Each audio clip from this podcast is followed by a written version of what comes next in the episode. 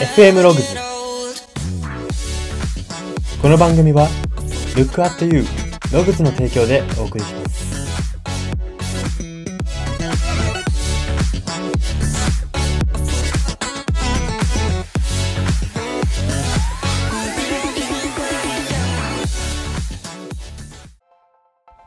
どうも。年を重ねるにつれてシャーペンを使う場面がわからなくなってきた人材エージェント Y です。この番組は人材エージェント Y が独自の分析眼をもとにあなたの人生観、キャリア観にささやかな変化を日々与えていこうという番組です。これは取り入れたいと思うものがあったら取り入れる、そんな感覚で聞いていただければと思います。さて、今回は名言考察のコーナーです。今回特集するのが、つんくさんの名言。与えられたリハの時間だけがリハじゃないと分かっている人と分かっていない人の差は出るよという言葉です。はい。えー、つんくさん簡単に説明をさせていただきますと、まあ、言わずと知れた日本を代表する音楽プロデューサーの方でございますね。で、まあ彼自身、シャ乱Q という、えー、音楽グループの一員として活躍したことはもちろん、モーニング娘。をプロデュースして、まあ彼女らの一時代を築いた名プロデューサーとしての顔も、まあ、あまりに有名な方かなというふうに思います。はい。まあ、その彼がですね、実際に、まあ、彼が、えー、まとめていた、ハロープロジェクトという、アイドルのその、まあ、グループっていうんですかね、総称、えー、複数グループの総称なんですけれども、そのハロープロジェクトのアイドル、ハロー、通称ハロープロのアイドルに対して、口酸っぱく言ってきた、この名言。この名言は、口酸っぱくそのアイドルに対して言ってきた言葉なんですね。今回はこちらを特集していきたいと思います。はい。では最初に読み取れるメッセージが大きく3つあります。1つ目です。オン、オフ、はっきりと言っている人は、四六時中同じことを考えている人に見えている景色が見えないというポイントです。はい。と、まあ、今の時代、ワークライフバランスっていう言葉は流行り言葉のように使われていると思うんですけれども、これは仕事は楽しくないものという前提でしか成り立たない言葉なんですね。でなんでかっていうと、ワークライフバランスが大事と言いながら、休日に、休日を全てゲームに費やしたりする人っているじゃないですか。これがそもそももう矛盾だからなんですね。と、なんでかっていうと、これは健康的、もしくは社会的に生活のバランスが取れてるとは言い難いわけじゃないですか。でもきっと彼らって正当化するんですね。なので、まあ、要するに何が言いたいかっていうと、バランス取れてる人っていないよっていうことなんですね。ワークライフバランスで、うんと、仕事6時に切り上げて帰ります。毎日6時に切り上げて、ライフ大事にします、みたいな。言っていたとしても、そのライフでめちゃくちゃ健康に悪いことをしていたら、なんかまあ、その上げ足取りかもしれないですけれども、ライフバランス取れてないじゃないですか。なんか早死にのリスク高めていたりだとか、肥満のリスク高めていたりだとか、リスク高める行動をしていても、まあそれってワークライフバランスって言えちゃうわけじゃないですか。なので、つまるところ、ワークライフバランスって、その、仕事が楽しくない。とにかく仕事を早く切り上げるっていう意味で使われすぎていると思うんですね。だとしたらば、ワークライフバランスって、やっぱり仕事が楽しくないものって捉えてる人の中でしか生まれない言葉だということは、えー、まあ、成立するじゃないですか、そういう意味が。で、ここから言えることっていうのは、とまあ、その、自分のですね、偏愛ですね。偏った愛、偏愛を整理することから、いいキャリアっていうのが本質的に始まるということですね。はい。まあその、キャリアにこだわりがある人ない人それぞれいると思うんですけれども、かといって自分のキャリアを全く気づかずに、まあ何も働きません、何もしませんっていうのはかなり難しい話なわけで、となったら、まあどんなに仕事に興味がない人でも、まあいいキャリアを築く工夫っていうのは必要になってくるわけじゃないですか。まあその前提で考えると、うん、良いキャリアを始めるために大事なことっていうのは、自分の偏愛を整理することですね。ワークライフバランスとかっていうことを若干忘れてしまうな、みたいな。なんかバランスがどうとか言ってないなっていうことを大事にした方がいいってことですね。まあ先ほどのその休日をすべてゲームに費やした、費やしている人の例えで言うのであれば、そのゲームやってる時に、ワークライフバランス大事、ゲームは30分までって言ってないわけじゃないですか。それっておかしいなってなるじゃないですか。でも、おかしくていいんですよ。あの、おかしくならない、自分はおかしくありません、偏ってません、まっとうですっていう方が逆に危ないので、もうその、だからこそワークライフバランスとかも言わなければいいんですよ。もう偏愛、自分は偏愛で、例えばゲームであれば、もうゲームにだったら何時間でも費やせますし、って言っていいと思うんですよ。でも逆に、そういうことを言うのであれば、ワークライフバランスとかっていう、その綺麗な言葉にまとめるまとめない方がいいんですね。その方が説得力が増すので、自分偏愛なので、偏ってるのでって認めてしまうことが、うんと、自分の割り切ったキャリアにもつながりますし、もしかしたら例えばゲームで言えば e スポーツ選手とかにつながるかもしれないですし、もしかしたらゲーム開発に興味が湧いてゲーム開発のキャリアを築けるかもしれないですし、まあ、とにもかくにもやっぱり偏愛から新たなキャリアというか良いキャリアの入り口っていうのは、あ最初のファーストステップっていうのは生まれるので、もうこの偏愛を意識してみるのは大事かなというふうに思います。はい。えー、では、読み取るメッセージ2つ目です。人が良い人格、キャラクターを得るには、ここまで頑張る、などというような、えー、リミットっていうのはない方がいいということです。はい。とこれはですね、まあ、特に、まあ、このつんくさんの言葉なので、どうしてもアイドルによりますけれども、とアイドルだったり、まあ、そういう客商売中心の話にはなるんですけれども、と安定したキャラクターっていうのが、やっぱりお客さんのお客さんと向き合う商売では、受け手の、えー、まあ、好感をつかむというか、受け手にとっていい材料になるわけじゃないですか。例えばですけれども、リスナーの、えー、リスナーのあなたに、えー、リスナーの皆さんに、えー、推しのアイドルがいたとして、そのアイドルがメディアで、まあ、本当はこんなこと好きじゃないけど、自分のために、あ、すいません、えー、自分に、ここだけは頑張るよと決めてやってますと。もしメディアで言ってたら、皆さんどう思いますかね？おそらく、なえると思うんですね。自分がアイドルとしてすごいプロフェッショナルで、すごい神対応で、あ、超応援してるあの子、あの人って思っていたとして、でもメディアで、こう、あっけらかんと、本当はこんなこと好きじゃないです。全然キャラじゃないけど、仕事なんでやってますって言ったら、萎えますよね。で、まあ、アイドルだったら当たり前だろうってかんあの感じる人もいると思うんですけども、他の仕事で、他の仕事においてもお客さんも同じ感覚を覚えるわけですよ。客商売っていうのは。まあ、安定的に同じパフォーマンスをしてくれるというか、あそこに行ったらこれが得られるっていうものが、えー、崩れない。そのイメージが崩れないっていうのはやっぱ客商売において大事なんですね。で、まあ、ここから言えることっていうのは、ワークとライフのキャラクターの落差っていうのは、ワークにとっての落とし穴になることがあるっていうことなんですね。まあ、もちろん客商売で絶対落とし穴になるとも言えないですし、客商売以外だったら、えー、落とし穴になりませんとも言えないので、まあその人とか仕事、職場にもよるんですけれども、ワークとライフであまりにもキャラクター落差があると、ワークの落とし穴になったりとか、ワークがうまくいかなくなるきっかけにもなるわけですね。なので、まあなんて言うんでしょう。うん、仕事の明るいキャラクターをプライベートにも保ちましょうとかっていうわけではないんですけれども、まあ自分が無理しない、キャラクターとしてあまり無理せずできる仕事をしましょうっていうところですね。まあそこが一番こう、まあ、いい、このポイントの落としどころなんじゃないかなっていうふうに思います。はい、えー、では最後の読み取るメッセージ3点目です。リハ以外の時間での人格がリハに出て、リハに出たものが本番にも出るということです。はい。まあ、リハっていうと、リハーサルですね。っていうと、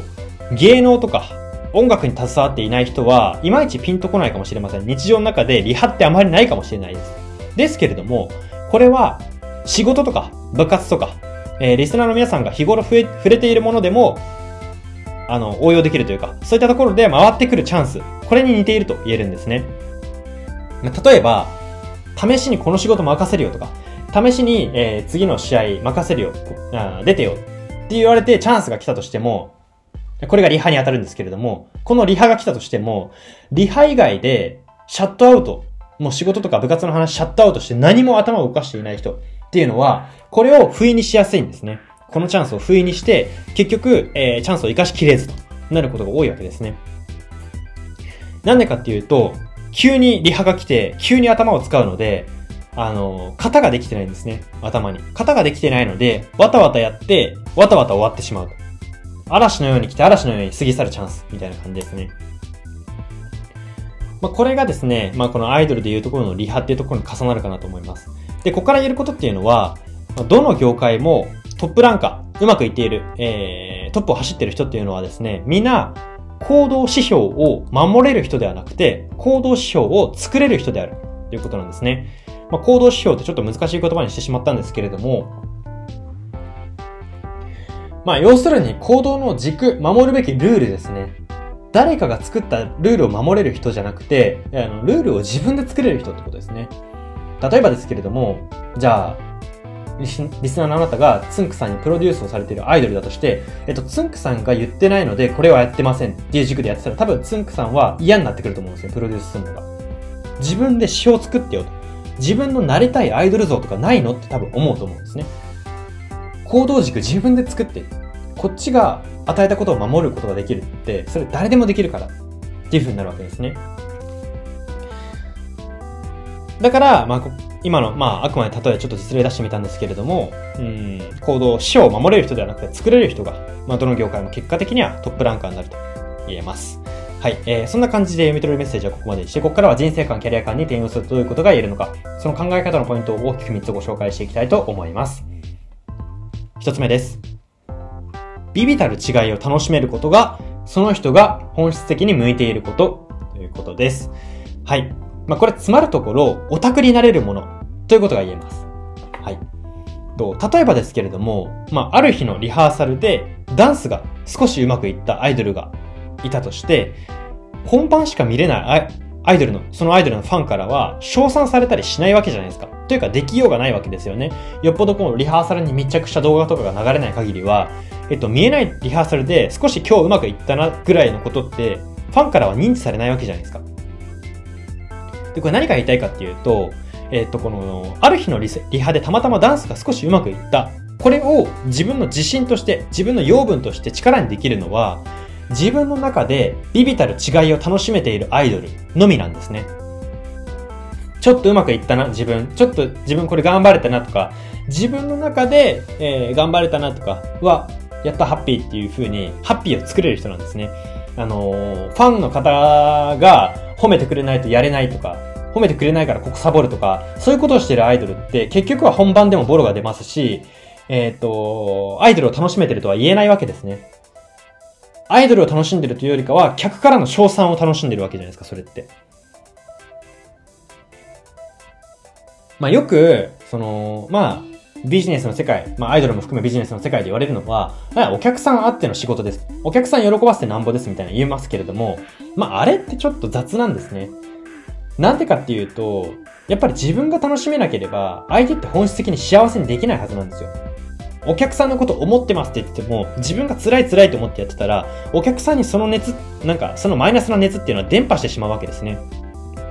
で、ここから言いたいことっていうのは、真のプロフェッショナルは、お客様のためだけに仕事をしないってことですね。お客様のためにしてますって、まあ、表上では会社の、まあ、経営者とか、アイドルとか、みんな言いますけれども、あの、本当に成り上がっている人は、それだけじゃないです。自分の中で何かしらやりがいとか面白さとか見つけて、細かいところに喜び、ハッピーを見つけてやっている人なんで、ここに喜び、喜び見つけ出さずに、ただただ我慢でやって、あの、なんかトップランカー走ってますみたいな人って、まあ、極論いないんじゃないかなっていうふうに思います。はい。えー、ではポイント二つ目です。締め切りとは、無意識で没頭できない人に火をつけるための道具でしかないっていうことです。はい。まあもちろんですね、利害の伴う仕事、ビジネスの場において、互いの仕事に締め切りをつけないっていうのは危険ですし、まあ仕事仕事に締め切りをつけるのは、まあ大事なことだと思います。ですけれども、これを自分自身に対して必要以上につける必要ってないと思うんですね。自分に対してあれもこれも、こう短期の締め切り、特に短期のっていうところがポイントなんですけど、短期の締め切りをつけるっていうのは、没頭の不足を表しているとも言えるんですね。例えばですけれども、うん、そうですね、と、じゃあ会社の経営者になろうっていう時に、と、まあ10年後までになろうみたいな締め切りっていうのはそこまで悪くないというか、えっと、没頭の不足を表してない可能性もあると思うんですけれども、例えばじゃあもう、もう来月立ち上げちゃおうみたいなっていうのは、没頭の不足の可能性もあるんですね。もちろん、そのパッションが動いてる場合もあるんですけれども、もう没頭が不足して焦って焦ってやけくそでやってる可能性があるんですね。なので、ここから言いたいことっていうのは、一目ぼれ、一目惚れに期待をしすぎない。一目惚れに固執をしすぎない。っていうことが、真の自信だったり没頭につながるということですね。あの、やっぱり一目惚れでそのまま没頭し続けてずっとやるっていうことってほぼないんですね、世の中に。なので、このほぼない一目惚れにかけていると、えっ、と、人生を棒に振ってしまう可能性があるんですね。なので、この一目惚れがないかもしれないと。一発ですぐうまくいかないかもしれない。でもやりたいかっていうところを自分に自問自答することがですね、えっと、没頭することに出会う最短ルートなのではないかなというふうに思います。はい。えー、では最後3点目です。自分の目で奮い立つことが、自分の目で奮い立つことができる人が仕事で体制しやすいということです。はい。まあ、ちょっと体制とかっていうと、別に仕事で体制する気ありませんっていうリスナーの方もいると思うので、ちょっと語弊があったかなと思うんですけども、まあ、なんていうんですかね、仕事を楽しんで取り組めやすいってところが、えー、とも言えるかなというふうに思います。例えば、リスナーのあなたがアイドルだとして、まあ、ちょっと今日、つんくさんの話なので、よくリスナーのあなたをアイドルにしてしまうんですけれども、リスナーのあなたがアイドルだとして、究極、その本番だけアイドルらしく作ろうって人気を得ることってできると思うんですね。ただ、それはいつかボロが出るもんだと思います。いつか、こうメディアで口を滑らせてしまったりだとか、え、週刊誌に捉えてしまったりだとか、ボロが出ると思うんだと思います。だからこそ大事なのは、24時間中自分のことを見ている人いますよね。それが自分なわけです。この自分という存在をがっかりさせない生き方をオフでもできているかっていうところを考えてみることが大事ってことなんですね。24時間中自分を見ている自分が納得する生き方をしているかと。納得するキャラクターを守っているかというところをオフでもいかに呪文できるかってところが大事なわけですね。で、ここからやることっていうのは、うんと、ランキングとか、そういう他者との比較っていうところ以外にも、モチベーションを持てる、モチベーションを見出せる人っていうのが、まあ、どの業界でも強いことですね。まあ、強いっていうのは楽しめるとかっていうところも入ってくるんですけれども、やっぱりその他者との比較だけで盛り上がる。うん、他者との比較だけで自分のモチベーションを保つ。っていうのだとですね、おそらく続かないものだと思うので、まあ自分で自分のモチベーションを保つ。その一番手っ取り早い考え方っていうのが自分の目で奮い立つかっていうところ。ここを自問することだと言えます。はい。そんな感じで今回はここまでにしたいと思います。今回は名言考察のコーナーで、つんくさんの与えられたリハの時間だけがリハじゃないと分かっている人と分かっていない人の差は出るよという名言を特集しました。FM ログズ今回の放送は以上になります。いかがだったでしょうか？はい。えー、では今日の行動の進めで締めたいと思います。えー、それが、えー、今回は、休憩時間の過ごし方を自分の理想の人間像に寄せたものにしてみようということです。はい。まあ自分の理想のビジネスパーソン像でもいいんですけれども、えっと、皆さん、えー、まあ学校にせよ、えー、会社にせよ、休憩時間があると思うんですね。その休憩時間の過ごし方を自分の理想の人間像に寄せてみてほしいと思います。自分の理想の人間像、だったら、この休憩時間どうやって過ごすんだろう。本当にダラダラツイッター見るのかなとか。なんか、本当にだらだらウイニングイレブンするのかなとか。いう風に考えて、えー、いや違うんじゃないかなとかって思ったら、じゃあ自分の理想の人間像って休憩時間にどういうことをして楽しんでるだろうみたいなことを考えて、実際にそれをしてみてほしいなというふうに思います。まあ、なりきってみてみましょうということですね。はい。そんな感じで今回はここまでにしたいと思います。ここまでのお相手は、あいでした。